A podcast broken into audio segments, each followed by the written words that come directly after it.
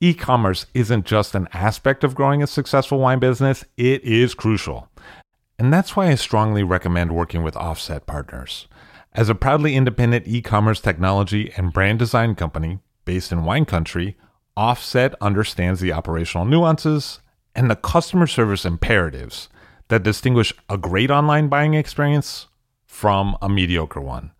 And that's why leading and legendary brands like Saxum, Arnott Roberts, and Kermit Lynch Wine Merchant choose Offset's proprietary commerce technology platform to power their DTC sales. If you're an allocated winery or a high touch merchant that values an elegant, effective commerce solution for both you, your customers, and your team, reach out to the smart team at offsetpartners.com. That's O F F S E T, partners with an S.com to craft a better direct to consumer experience. I'm Levi Dalton, and this is I'll Drink to That, where we get behind the scenes of the wine business.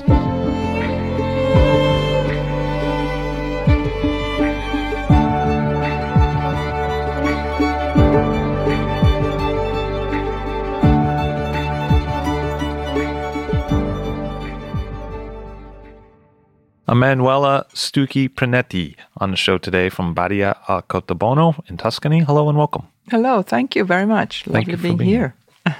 So, uh, why don't you tell us a little bit about the history of Badia a Coltibuono, as we know? You know, a little bit is a, is a hard question because the history of Badia Coltibuono is so long, but I, it has started as a monastery. Badia really means abbey, monastery. And it was founded um, just before the year 1000. So Badia a Coltibuono, the abbey of good harvest, of good crop, as uh, a history in the winemaking because these monks, Benedictine monks, at the same time started also uh, re- reintroducing the cultivation of the vineyard in Chianti that had a little bit disappeared for the, some centuries after, between the Etruscans and, and the barbarian invasions. So they started again the cultivation of the vineyard, and the monks have been there until 1804.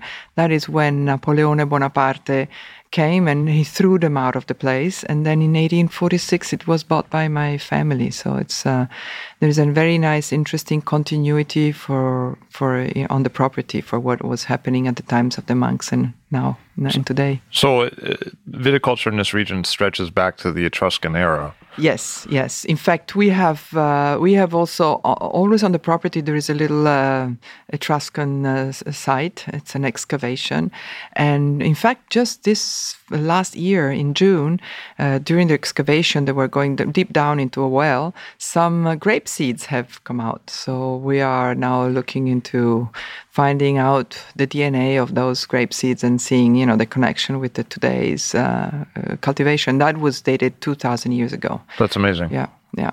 So it's quite fun. Yes. And then the monks, how would you say that they uh, affected the estate? It looks like an abbey when you look at it. Um, mm-hmm. What what did they do in the area? How did they affect viticulture in the region? Well, the, probably the most important thing, together with the fact that they started viticulture, it is that they also created a system of sharecropping. I see. It was really created by the monks, and uh, which has function. He has worked so many years, centuries, in fact, and it is you know dividing the property into smaller entities. Every portion would be uh, holding a house, and house would be, you know, the house for a family, normally three generations together at least, so 20 people living there. And, and then together around all the ground was uh, enough to cultivate enough for that family, and half of it would go to the owners of the land. And this is a system that has worked in Tuscany brilliantly until mm, after the war, the 50s, 60s. At that time, it sort of, you know, there was a different economy coming up and industry and all that. So a lot of peasants has started leaving and sort of, uh, you know, looking for more because it was it was a decent living. And the, probably, you know, especially in the last times, not hunger, but still there was not a possibility of making money. So it was. Uh, and that is the reason why a lot of people left, and that is also the reason why a lot of new people came in. You know, and these uh, properties have become wineries bigger, smaller, and but Coltibuono was there and remained the same. Because when, a lot of times when people think about Tuscany, they think about smaller boutique operations that Mm-hmm. Yeah. happened since the Yes. 70s or so. Yes. But you're sort of the opposite that of that. You've been there for. Yeah, we've been there time. since long time and since before. Yes. Yeah. And uh, what was the extent of the estate under the Benedictines? It seemed quite large. It was. It's still more or less the same because uh, um, it was. It is now 800 hectares of land, which would be around 2,000 acres, and most of it is woods. So the part that is uh, in vineyard is 60 hectares. So I see. That, that will be. Uh, 15,000 it's it's about Five- 140 acres, Yes, I think, something like that. Yeah. So that's a much smaller portion. Most of it is still woods, forest, and very beautiful. It's more or less the same, uh, the same dimension as it was at the time of the monks. And there's a speaking of forests, there's a particularly old cypress tree. Is that true? Like There are some old cypresses trees. The one you probably refer, it is a huge uh, cedar of Lebanon. oh, the Which- cedar. yes, sorry, I get my C's confused. very very large very beautiful very attractive which is just outside the monastery in between the monastery and which is now the wine resort and the restaurant that we have there yeah And that's in Gaiole. yeah the it's the southern area of Chianti Classico and it's uh, the comune of Gaiole in Chianti is But the vineyards are in Monti. Is that true? Or? Monti is a subzone of Gaiole in Chianti. Got it. Yeah, so it's a it's a fraction of Gaiole in Chianti, and you know it's very hard in Chianti Classico to actually define the subzones because you know it is, is there's uh, people that would then uh, fear a sort of classification higher, lower, Sure. and so on. So it's, there is a lot of resistance nowadays. But Monti in Chianti certainly is one of those areas that are quite compact and very good, uh, very very lovely production there. How would you stylistically Yeah. compare what comes from Monti, just not in qualitative terms, just style, Yeah, to style. Radda or Yeah. Panzano? I mean, Yeah. What's the difference? probably more floral and more fruity, more generous in uh, at the nose. Uh, the, the the the Monti style, I would definitely would say that it's a little bit more southern. Radda's more elevated, so um, the style there is a bit different in that sense. And uh, you also uh, have significant olive oil holdings. Olive. Yes, yes, very trees. important. You know what makes our olive oil quite well known is it was a very brilliant intuition of uh, my father that uh, already in this in the um, 60s and 70s he thought that olive oil was to be bottled and sold as wine as precious. And before that it was not really considered a sort of a um, you know precious item. So he started this um, separate operation just for the olive oil.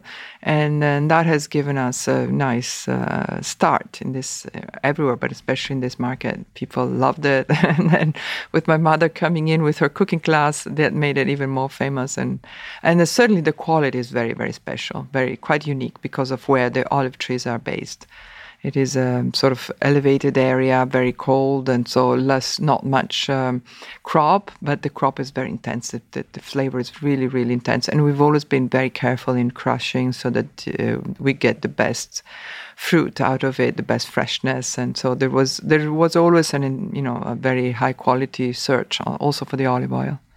And let's speak a little bit about your family. Your family uh, purchased uh, the the winery estate in 1846, and uh, your relatives were related to the Selva Piana estate in Rufina. Is that true? Or? Yes, that's true.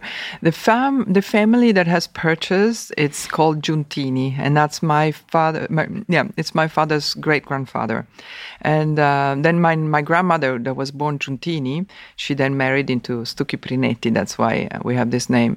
But the Giuntini is the same family that owns Selva Piana, and uh, so we are cousins, and uh, and also close cousins in the sense that there is all there has always been a link, an exchange between Selvapiana and Coltibuono. We are not distant. Ru- Rufina and uh, and the Chianti Hills where we are positioned, they are quite close. So there there's always been a lot of uh, exchange between the two wineries.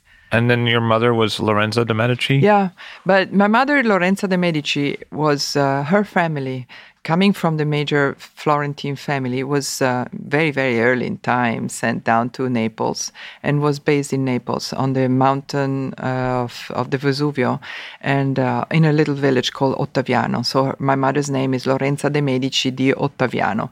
And then uh, her, fa- her grandfather moved from uh, Ottaviano to Piemonte and Lombardy. So in fact, my mother considers herself very much a Milanese from Oh, Milano.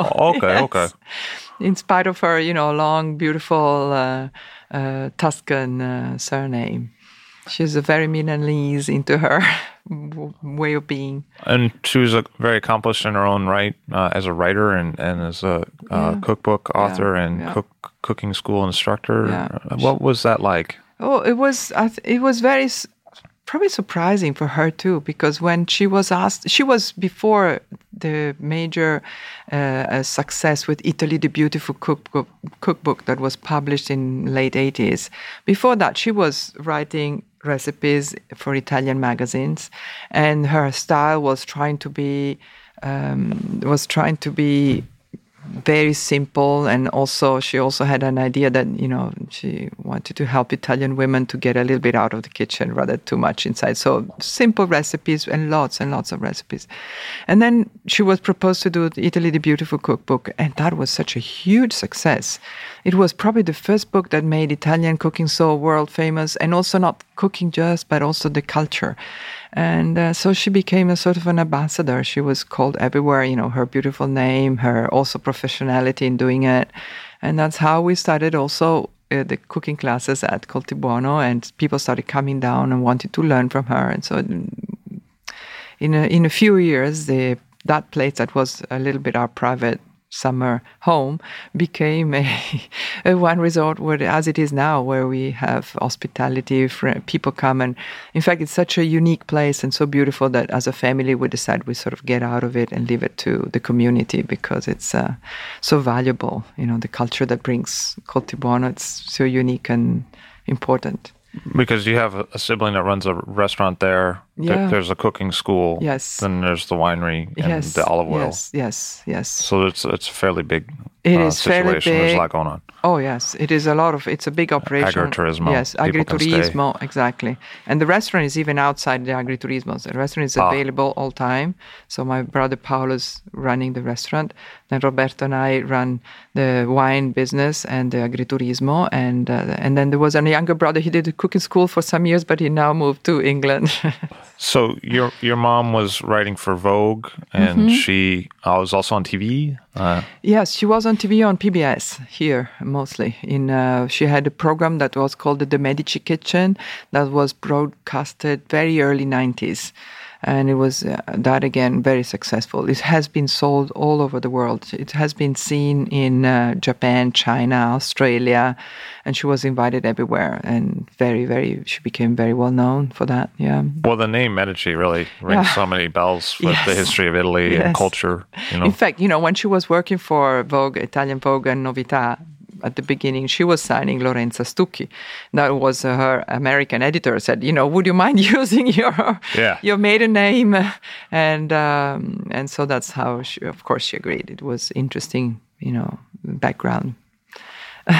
and uh, the estate today, in terms of wine, uh, you have some other grapes, but you really focus in on Sangiovese. Yes, yes. Um, the whole uh, concept for the wine it is it is the same you know as for the agriturismo it's like preserving this property with its heritage and the heritage there is sangiovese so for that reason we decided that we would not add or buy sangiovese or other grapes from outside but just sort of use and we we use uh, only Massal selection from our own sangiovese and also we made uh, in um, in 2003 official organic uh, of officiality of our organic production, but it, we could say that we never really actually completely stopped being organic. We just you know we've always been there because it is also also another way to be very authentic. We try to convey something that is a very authentic style of Chianti that refers to the past. It's modern, but it doesn't it hasn't changed too much from what it was in the past. We just modernized it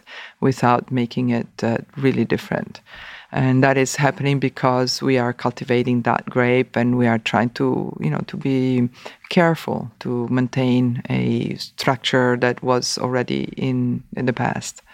Because where others might uh, blend Sangiovese with Merlot or Syrah or Cabernet, you've chosen not to. No. Uh, and you you do little Carignano sometimes, and you have a bottling with some Carignano and Colorino. But but it's native grape varieties to the region, yes, local grape varieties. Exactly. We have one o- another wine, uh, another Chianti Classico that's more recent, where we have planted a whole lot of um, traditional uh, grapes that were sort of losing favor, sort of those that they come in blending grapes.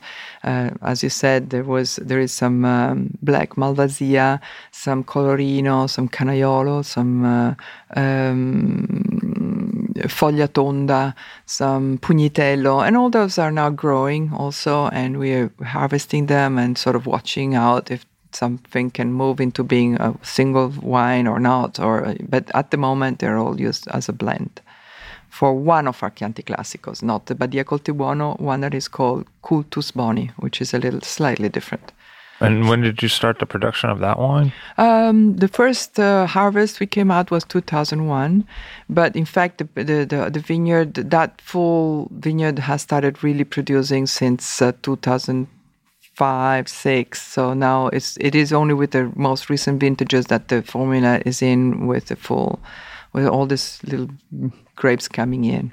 And then you also make a bottling that's all Sangiovese called Sangioveto. Yes, yes. Uh, and when did you start making that one? That was a project that was started in 1979, and it started where when our um, consulting winemaker, that is still today our consulting winemaker, uh, Maurizio Castelli, he came over and, and decided that that you know was uh, was in a way like sort of a mission for us you know to prove and show to the community how you know the potential of this grape how beautiful it can be.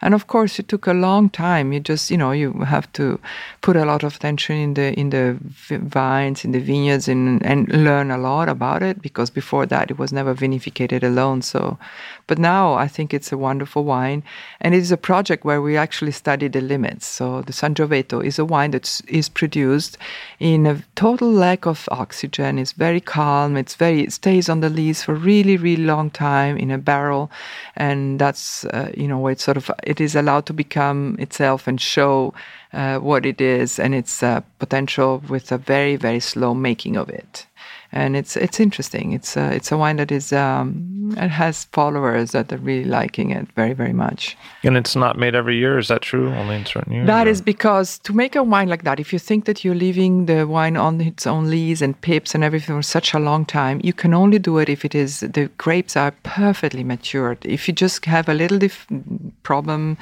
or uncertainty or you know green in a corner at the end of the pip, it will show up and it will make a disaster. So we only do it when really the grapes are in phenomenal state and uh, but it and it is also I think uh, you know showing how well uh, the Sangiovese can ripe in Monti in Chianti, the, how really nice uh, the weather of Chianti Classico is for the Sangiovese.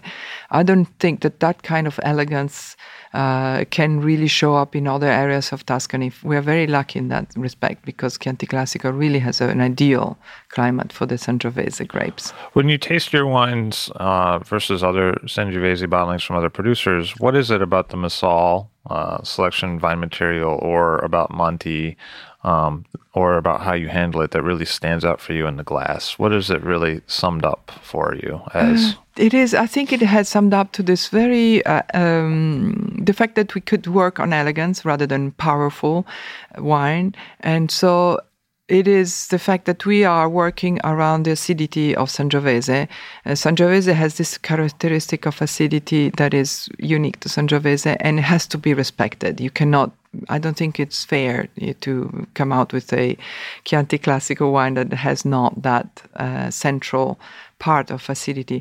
But then um, the type of tannins that they come out, they're very, very elegant and very, very, you know, if they're fine, they're not big and rough, but they're very tight and very, very fine. And those that wrap up the Sangiovese. What we have done also is that we built the winery where we actually vinificate the wine, where everything happens on gravity. And this was probably the first winery in Italy that uh, used this system. And that is extremely helpful because the tannins now, they're so soft and round and, and, and uh, captivating that they are um, helping you know the, the, the, the, global experience of the wine. And a third thing is the minerality. When you taste the wine the combination of acidity and minerality makes your mouth really water a little bit you know wanting food. So it's very playful with food.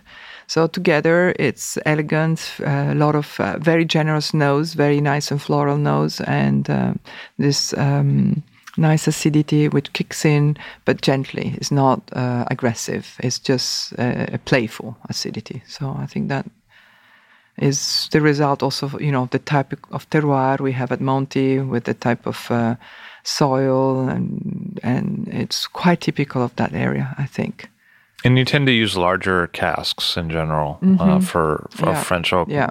by yeah. Cooper in Austria. So. Yes, in Austria also. Yes, we also like to use uh, uh, Austrian oak because Austrian. yeah, because if um, because mostly because uh, we think you have to be very very uh, light-handed with oak and Sangiovese.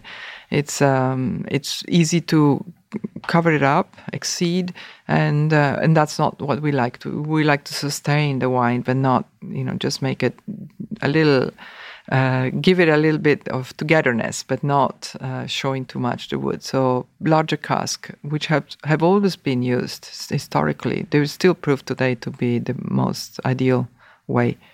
I mean, it must be interesting to uh, be at an estate for 150 years uh, in the family, to have it uh, the actual physical surroundings date back to the Etruscans, and to see uh, over since say the 1970s rapid change in Tuscan wine in general outside of your own estate. Um.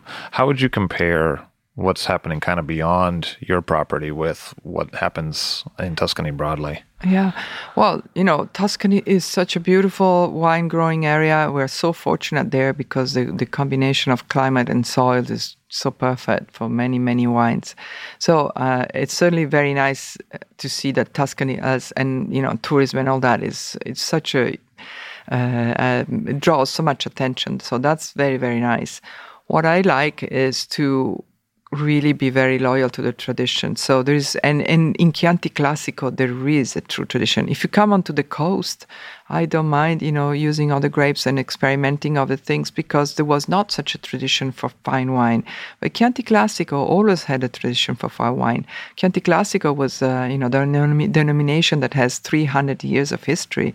So there has there is an history there, and it's very interesting to respect it and to promote it and it's difficult at the same time because you know there is uh, excitement coming from other areas and bigger wines a little bit more international in style and so you we're still there with our old but um, but uh, the thing the whole project for me was to become exciting with Chianti Classico and the excitement there is really explaining the authenticity and the unicity of the place not sort of fooling around and trying to uh, be like others, but really to be very specific to that only to that little place. And I think that's interesting for people that you know like love love wines. The, it's more about finding the diversity rather than looking for the same uh, taste everywhere.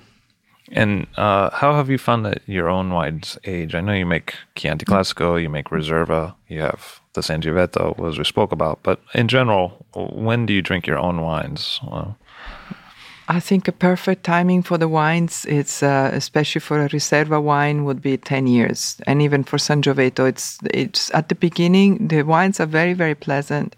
But in fact, you, you experiment, you do not experiment that when after years, the sort of the tannins start loosen up a little bit and they become a little bit more creamier.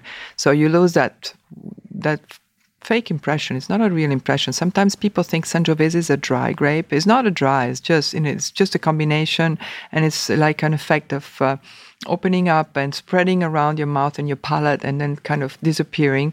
But still, there is a there is a, um, a back taste that still will be there but it's like a tight and long back taste. It's not really wide and open, and that's that more wide experience. It comes with uh, long aging. 10, 10 years, 10 to 20. Then our property, we're very lucky because we have some, we have a collection of historical, we call them historical vintages that they back up to the 50s. We open up uh, currently from 70s up and they're fascinating for people that are interested in how wines age. They're really fascinating experience. What do you think uh, happens to Sangiovese as it gets older? I mean, just in terms of flavor. If we're talking about thirty-year-old Sangiovese, what is it taste like? What would be analogous? Well, it is. It is of, of course. It sort of lighten. It gets uh, a little lighter in terms of you know body, and and the acidity tends to come up, and um, uh, that happens. You know, it depends also from vintage to vintage. Sure, because the course, 70s yeah. still is is very captivating and very very nice, and sometimes even had bottles from the 50s. Of course, the nose is. Uh, it's a little bit more predominant mm, because of uh, the experience of opening it and pouring it in a glass and leaving it there. I usually do not decant these older bottles. Either I double decant and put it very quickly back, but I like to decant it in the glass. I really like to enjoy the full experience of starting it with really nice and close and then leave, and then experiencing within the next, you know, if it's a very old vintage from 70 and before, 20 minutes of life in the glass, maybe half an hour, will be it. Because uh, it's not that after will, the wine will be dead, but it will be less interesting. Those the, during that time, there will be an experience of very great, nice uh, uh, earth uh, aromas and uh, and pep and more, you know, mm, spices than you know, of course, the wines that they're younger. And I, I think we all have our kind of idea of classic Tuscan staple foods uh, mm. that we see in restaurants or that we might even make at home. But if you were to pair your wine with uh, a dish that was not classic Tuscan food, what would it be? I mean, what would be the application to a place like New York where anything is available? Can I be very, very sort of Of course. Pushy? Yeah, you can say I whatever mean, you pushy, like. very dairy. I have had one of the most touching experience in my life was in Japan recently. That was three, two months ago. And it was paired in a, in a traditional Japanese restaurant with a uh, dish that was a sort of a, let's say, duck soup but the soup had the, the consistency of the broth was quite thick, and the duck was very, very, very elegant and very. And that has been one of the most incredible, sophisticated pairings ever occurred to me, and and that was really something that sort of moved me into another world in a way. And um, but uh, you know the the the acidity of the wine it really is so playful that I just, you know, when it comes to Chianti Classico, with Riserva, Sangiovese, I'm a bit more picky and choosy, but with Chianti Classico, I don't mind going with all, even spicy foods, you know, even ethnic foods. It's really very, very friendly wine. Because it's still on the fruit a little Yeah, bit, because it's not yeah, aged for as Yeah, long. yeah. And uh, so, in terms of your winemaking with the enologist, does he consult for other estates that I might know about? Oh yes, yes. Maurizio Castelli is a uh, he's consulting for um, you know one historical. It was Grattamacco. Sure. Yeah. So now the Grattamacco is owned by the same group that has also Montecucco. So he's he's a consultant for all that group. Got it. And uh, he he's always even Grattamacco being in Bolgheri, he's always been centered on Sangiovese. Um, down in um, uh, another lovely wine they do with Maurizio, it's um, uh, with Boscarelli. But so Boscarelli is another historical, and then uh, I mean, and then in in in, in Chianti Classico is Castellare, is another winery he's been consulting for really really long time.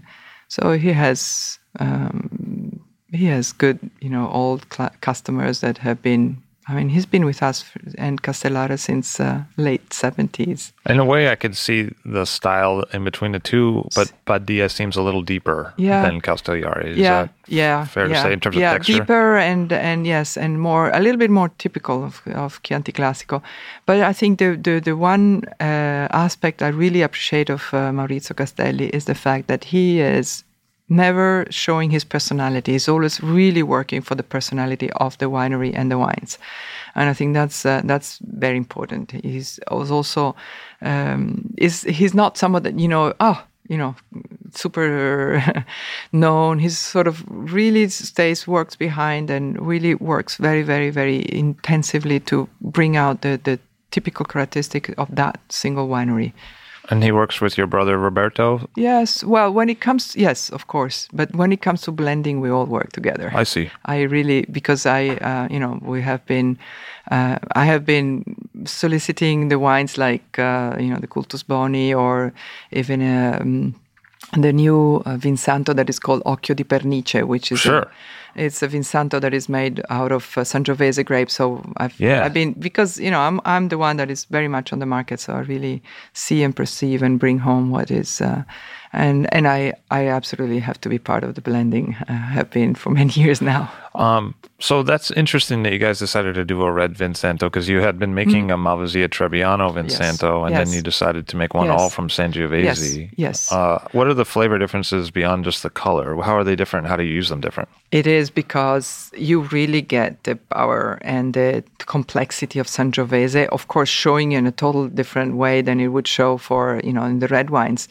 But uh, our Occhio di Pernice is always, um, as our Vinsanto, is always played on the elegant notes. So it's uh, there is an acidity. It's not a very sweet, only sweet. It's always very balanced between sweetness and acidity, and it is um, the complexity of the of the Sangiovese is showing in that wine. How I would use it differently, I I personally like to pair it with uh, just a few walnuts, uh, just a little piece of very very old dry cheese. Uh, not you know, I don't like to put it with desserts really. Personally, I I tend to like the the opposition rather than you know going from sweet to sweet. So my suggestion usually is that a date or that dry dates or and walnuts is fantastic and some very very sharp and old cheese. So uh, we've seen that you've already mentioned a couple of additions that have happened with your generation Mm-hmm. at, at the um, Badia Coltibuono in terms of the new Vinsanto and uh, the new blend of the different grape varieties that are historical to the region. How else do you think things have changed within your own generation at the winery, or have they not? Well, they have changed because uh, we have we are the generation that has in fact built the winery, the winemaking facility. Because before, because of the sharecropping system, the wine was made in many different smaller wineries all through you know I didn't the know that. property. That was until the 70s, and then in the 80s we started consolidating, but we net we didn't really have a real uh, one unique place, and it was still in a village with uh, some uh, things happening a little bit scattered over different places, close but not. And it was our dream to be able to bring you know the everything together and the fact of making this uh, winemaking facility where you can actually work on gravity was a huge project. I'm glad we did it in the 90s, and uh, so now it's, you know it's sort of in the past already, and um, and it's working so well. I mean that, and you know, and really becoming strictly organic farming, and and also you know some different in the in the pruning system that we have introduced uh, some 10 years ago. All that is slowly adding up to a quality that I think now today Badia Coltibuono is showing the beginning of you know the next step. So now the quality is really there. It's really nice. It's really exciting. The wines are really very very good and consistently. I see that in tastings they come out uh, people that professional tasters they tend to recognize now Coltibuono. You know, I'm very aware of what happens in Tuscany and Italy more than outside, but I see that there is a consistency, and I think from now on we are going to bring it up to a further step of quality, and that's going to happen because you know the vineyards and all and experience and all that. Because at the in the in the past there were cellars at the Abbey facility, ancient cellars, but there wasn't a winemaking facility. No, no, I didn't. no. I didn't put that together. So it was really a magic that we were playing to putting together the wines, and we used uh, we used um, some houses that were together in a little village near, near the vineyards, but uh, a thing was inside, another thing is outside. It was very very uncomfortable. Now everything is really state of the art. It's a beautiful uh, place and and the winemaking is so perfectly running so perfectly. We've been you know working and working and and this is definitely our generation edition. Definitely. and you also choose to use indigenous yeast. Is that true? See, well, you know, it's not even a choice. They're so nice, happy, and strong that they just kick in. they're just The uh, Tuscan kind. Yes, huh? the Tuscan kind. Plus, you know, they're respected with uh, because of the organic farming. We are we are very interested in this uh, uh, indigenous yeasts, uh, and uh, because they're also obviously they're part of this uh, unicity and uh, and you know character of our wines. Well, I'm starting to get thirsty. I see that you brought a, a bottle of your wine. Maybe you could take us through what we have Mm-hmm. here. Yeah, of course. We are having a bottle of uh, Chianti Classico Riserva, which is uh, what is uh, in, on the market now. We're shifting uh, soon to the 2008. So this is a 2007, which was a fantastic vintage, very, very classic. You know, in spite of the weather changes that are sort of occurring, and and we will and we are starting to deal with them, and yet we are quite lucky in the Chianti Classico area because it's not so brutal. The weather still and and the vineyard still resists. So. Uh, this Riserva uh, 07, I think it's uh, it's a very nice indication, very classical indication of um, how a Riserva can taste. Just to make it clear, Riserva it's uh, it's a choice in the vineyard. Some vineyards are dedicated for Riserva, Sangiovese, and and Cultus Boni, so the top wines, and so there is a lesser crop, so there is more work in those vineyards. And then once uh, the wine is um, brought into the winery after the vinification, the fermentation, and all that, it will age to become a Riserva in the barrels for two years versus one year. So there is more, you know, that's why you you choose grapes that have more aging potential. And uh, but again, uh, the result that we try to look is uh, not an over exceedingly strong and and uh, powerful, but it's uh, it's about elegance, it's about smoothness, it's about um, a certain uh, quite unique mixture of uh, uh, elegance and also a little bit of um, hard character that is part of uh, Chianti and its history. Chianti Classico was very isolated and difficult to. I mean, the the wine is pr- probably its best product because uh, it's the only real product of very hard land, difficult to to cultivate. So 2007.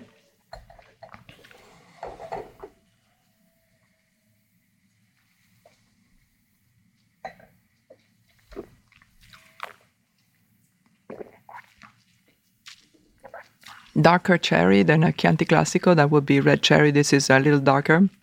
And also some mm, darker fruits, wood, underwood, you know, like, which is something that I like. And would you say, does it go for you also a little bit towards some chocolate, or maybe it's not there, but sort of pushing It a hints at that without Mm, getting it, It's you know, not, not yeah, not no, Yeah. it's not Just n- n- nuance as opposed nuance. to. you know. It's not about you know big, huge mm, flavors and tastes coming. It's all more about enjoying the finesse and the elegance, and uh, but yet, as I said, there is uh, salivation, there is depth, and there is um, a nice aftertaste that keeps it's, keeps lingering on. One of the things I really uh, have uh, that draws me to your wines is they don't play for bigger power often. You, Mm-hmm. you know, in I felt like uh, in Tuscany there um, over the last say two two decades, or there have been a lot of producers that were rewarded critically for big deep wines, and I felt that. Uh, for whatever reason, you guys ignored that trend and you stayed with what you were doing, which to me uh, tastes more of the old old way. Like I've actually had Badia Coltibuono from the '60s, and I see a stylistic uh, line that runs through them. Uh, even though you change wineries and and such, it it still tastes of what I might have with Salumi, and just a classic a wine, um, and you know, that, I think that's what draws me to them. I don't, I don't know what other people really like about them, but I find that that draws me in. There's a there's a kind of uh, classic character to it that says Sangiovese without trying to be something else. Yeah. What, how would you uh, describe what Carignano brings to a blend like Ca- this? uh, you're saying you're thinking of uh, Canaiolo, maybe? Sorry, Canaiolo. Yes, Sorry. Sometimes I forget and I'm in France for a minute. I Yeah, apologize. Canaiolo. Canaiolo. yeah. It's a it's a little um, it's it is in our riserva. It's now like a five percent, so it's like more an homage to a tradition than a real. Uh, it's um, it's a sort of another fruitiness, another edge, a little freshen edge of fruit that comes in, and some coloring also. It is, uh, you know, because we do not, we are not particularly mm, concerned in coming out with, you know, very deep colors. I rather like to have the wine shine a lot of light, and um, so this wine is uh, really more red ruby than anything else. So some of these grapes that come in, like the Canaiolo, Ciliegiolo, Colorino, all those are just also to help a little bit with color. So less more less about really the taste, but it's a bit more about adding a little hint of color, which is, as I say, it's not really. I really like this nice red ruby color, and I really like the shining of light in it. So it's uh, that's it. Yeah. And uh, you also have a negotiant uh, business where you buy grapes. Yes, yes, we have started this um, because we were lucky. We had uh, more demand for what we could actually produce, so we thought it would be interesting to come out with wines that would be well made. It is a negociant that has. It's not an industry; it's still very artisanal, and in fact, those wines are purchased from other areas. There are so many still very small producers around Tuscany that they would not be able to have the dimension to even uh, sell with their own label. So they're quite happy to be able to convey it. And, uh, you know, with um, also Dr. Castelli Maurizio, he goes around, consults, and, you know, we can sort of help out a little bit in the, in the growing, and so we can get a good product. And um, of course, it's a it's a sort of uh, a little more entry level compared to Badia Coltibuono. Still, I think prices of Chianti Classic are still very interesting and, and appealing, but that that line is a little lower, and so it, it's um, a way to approach people to come and, and learn about Coltibuono, and then eventually come up to taste the Badia Coltibuono also. Um, so far, we have not managed to be um, guaranteeing an organic line in those wines, but we're we're coming close. There's now some. Uh, we probably will be able to do it also for that uh, negociant line. And that line is called Coltibuono. Yeah, just So- simply Coltibuono, yes. Because once you add Badia, it really becomes the place and it's the full name. Coltibuono, it's uh, it's uh, it means uh, the good cultivation. So it's also in a way could be used by itself. It can be also a fantasy name. And what do you see as the position of Chianti Classico in the world market? And you do travel a lot. Mm-hmm. Uh, sometimes I feel like Chianti Classico is kind of ignored because it doesn't seem fancy enough in a way. you're Uh, right. What, what is your uh, impression? It is totally true. It's uh, it's our main uh, problem and concern is it's not considered fancy enough because people consider Brunello more fancy, or but because those are smaller productions. But in my and what I'm trying to convey, and it takes a long, long time, but I won't stop, is that uh, you know there's a there's in top uh, Chianti Classico wineries there is a quality and an elegance that uh, people really have to understand, and once they understand it and approach it, it's hard to deny it. So the, as you say exactly, you know, everybody really feels, uh, you know, the, the urge for Chianti Classico. But when I can get them and they understand and have, you know, some interest and start tasting the wine, then I know that I, I have them because usually they're proving to be really very successful. And if someone were to not know Chianti Classico well, I, mean, I think we've all heard of Chianti, but if they didn't know the wines well, Mm-hmm. and you were um, saying to them, yes, you should come visit Tuscany, what are other estates that you especially admire in that area where someone might better understand Chianti Classico Mm-hmm. for having tasted them as well as yours? Well, you know, there's, uh, of course, there's, you know, uh, we have my very, very close neighbors. They're very, we have a very tight relationship and we work together a lot. So I'm talking of uh, someone like San Giusto Rentennano. They're so nice. yeah, and they're so people. Yes, exactly. And we're they're like us. They've been there forever. So we're. It's really, amazing that, that Yeah. castle fortress. Yes. That's amazing. Yes, absolutely. And the Vinsanto Yeah, room, yeah, like the attic. Yes, yes, yes. So it's really also, of course, I would suggest Selvapiana. That's not Chianti Classico. That's another. That's Chianti Rufina. So it's another Chianti. But, and then, but um, uh, also, you know, Riecine from Gaiole. It's also, and, and of course, you know, there, there's a group of uh, wine producers from Panzano that is also very interesting. And I suggest this because we all work together in the organic program. Uh, we are, in fact, now trying to work with uh, with uh, our neighbors in uh, Monti in Chianti and uh, to promote a sort of a district of um, uh, organic farming for the whole uh, area of Gaiole, trying to get everybody on board and become organic, all of them. So I think, you know, if you work with this kind, if you go and taste and find out about organic farmers in Chianti Classico, you'll be well off in understanding the style. And, that's in terms of maintenance of the vineyard lands, but Mm-hmm. it seems that you're also involved with maintenance of the local roads, uh, Yeah, yes. the the white roads. It is, you know, this these properties they're not just a local. It's not just only about wine, but it's uh, wine within a historical context. So yes, the local dirt roads, white roads, because they again they're part of the diversity and the and the uniqueness of that place, the beauty, and uh, I personally have a passion for biking, and so the, we have in Gaiole this. Uh, very adventurous uh, gathering of it's called Eroica. It's uh, bikers that they come on old historical bikes and they come and they just do this. Uh, you can choose if you want to go for a shorter program or a really long, very, very, very engaging.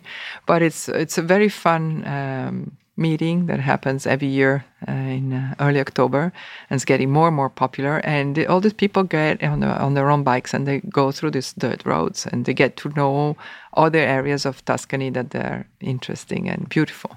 And there's a professional bike race that happens every year too. Uh, the Eroica has also a professional uh, part of it, yes, which is in um, uh, May, June.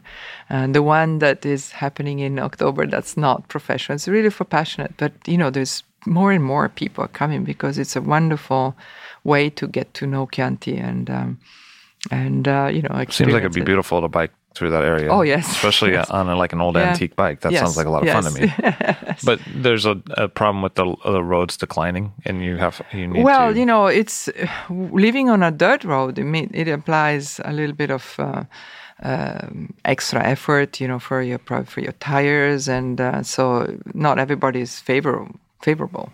And so there's a lot of uh, debate about them, but certainly not for the main roads, but for the side roads, it would be very important to just keep them, and not because you know everybody comes and want to rush back and forth just to go get out and lose them because they they are a unique character and then interesting also for the life of the you know the the fact that being organic in Chianti Classico is so easy. It's also because there's so much wood. There's a sort of a natural balance of the whole area that is still there, and that's very important for the health of also of the single vineyard.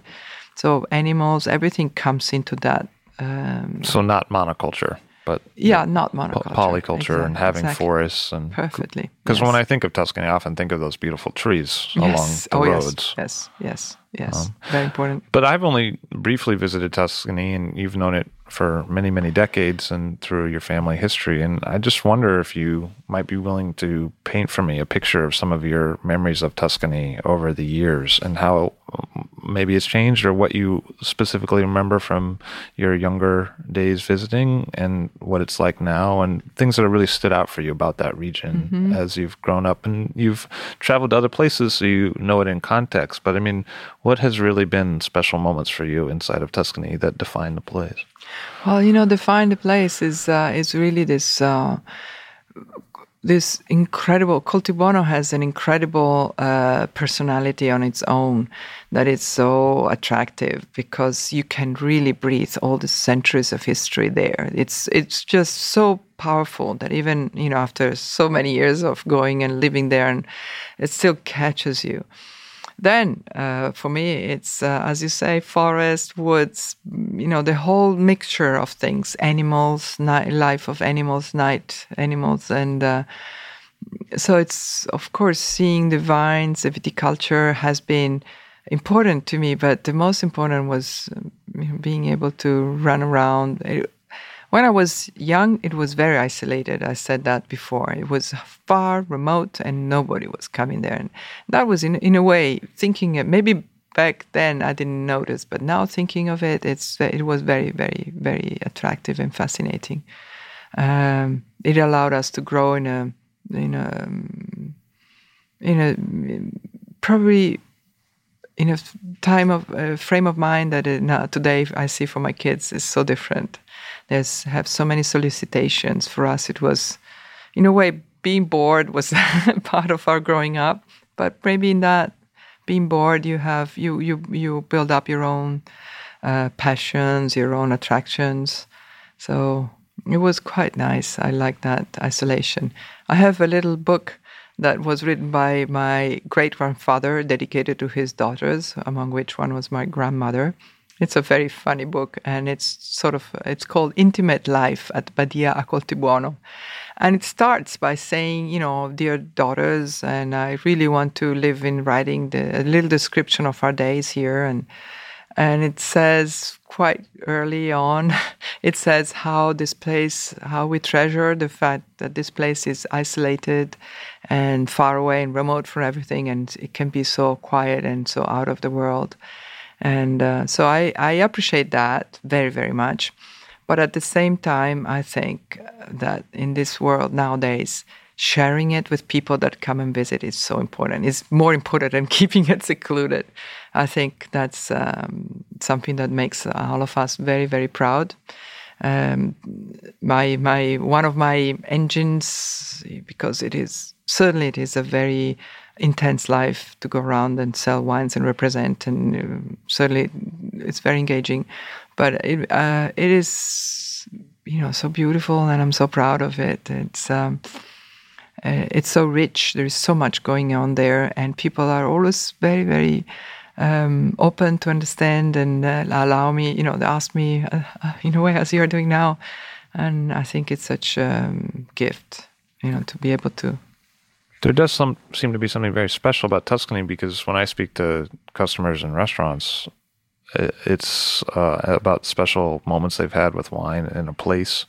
Tuscany comes up more than any other place in the world, I think, in terms of we were on holiday there, yeah. my wife and I, or maybe we just we hadn't gotten married yet. We went. They seem to to carry with them that glow of the Tuscan sun for many decades. Yeah uh, much, I'd say the frequency that I hear that is much more than any other yeah. region in the world. Because there is still there is still a lot of authentic life going on there, especially uh, you know maybe big cities. Big cities is not big, big, big, but still Florence is certain. It's different, but if you go out in the countryside, you really can taste and and experience something that is um, still quite authentic. People there are very um, how say they keeping treasure their in heritage you know, if I go and talk to local people in Gaiole about uh, Japanese food, I've, I've, I've tried once. I just now they're beginning to be interested, but they're so much more in favor of their own culture, and that is very interesting because uh, you know it is it is very fast. This world is very fast, and of course, everybody every time everybody cooks, you reinterpret it your recipes and things. So it's very easy to move about, to move away from. But it's interesting how some, you know, parts of Tuscany manage to keep the tradition there, revive it, being modern, but not losing the past. I think that's important. You know, eh, there's new places in the world where you can experiment and go, but there's places that have a sort of like a mission to keep holding a little bit back, which doesn't mean being conservative in a in a blind way. It's mean conservative in a in a uh, contemporary way.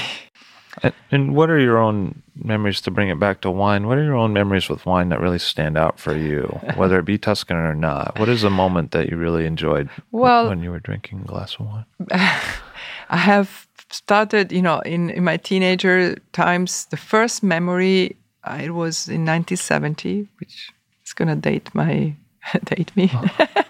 but it is it was one summer that I remember for the first time perceiving that there was an excitement about harvest.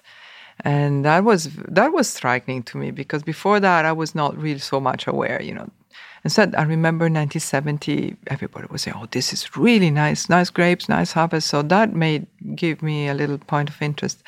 And then, you know, we were talking about uh, San Giusto Rentennano. Sure. So with them, they were their own, practically them and and you know so Brolio. We were the only neighbors. So especially with San Giusto, we'd go there and taste wines together. Historically, they used to own Broglio, right? Their family. Well, their family, the family, they're the same families. Uh, they used to be part of the family, and then you know, with uh, um, sort of inherited, Split it off spread and- it yeah. off. Uh, they are based in San Giusto, but San Giusto had a funny, a very nice, uh, also cultivar. We were, you know, moving from one place to the other, and we started tasting wines together. Maybe not very professionally at the beginning. it was just enjoying them, but in that little were- shed at San Guisto, that shed Yes, to the yes. yeah, yeah, I like it there. yeah. Manuela Stucchi Prinetti, thank you so much for joining us on the show today. Well- It's uh, been very lovely to speak with you. Same here. Thank you very, very much. I'll Drink to That is hosted and produced by myself, Levi Dalton. Erin Scala has contributed original pieces. Editorial assistance has been provided by Bill Kimsey. The show music was performed and composed by Rob Moose and Thomas Bartlett. Show artwork by Alicia Tenoyan.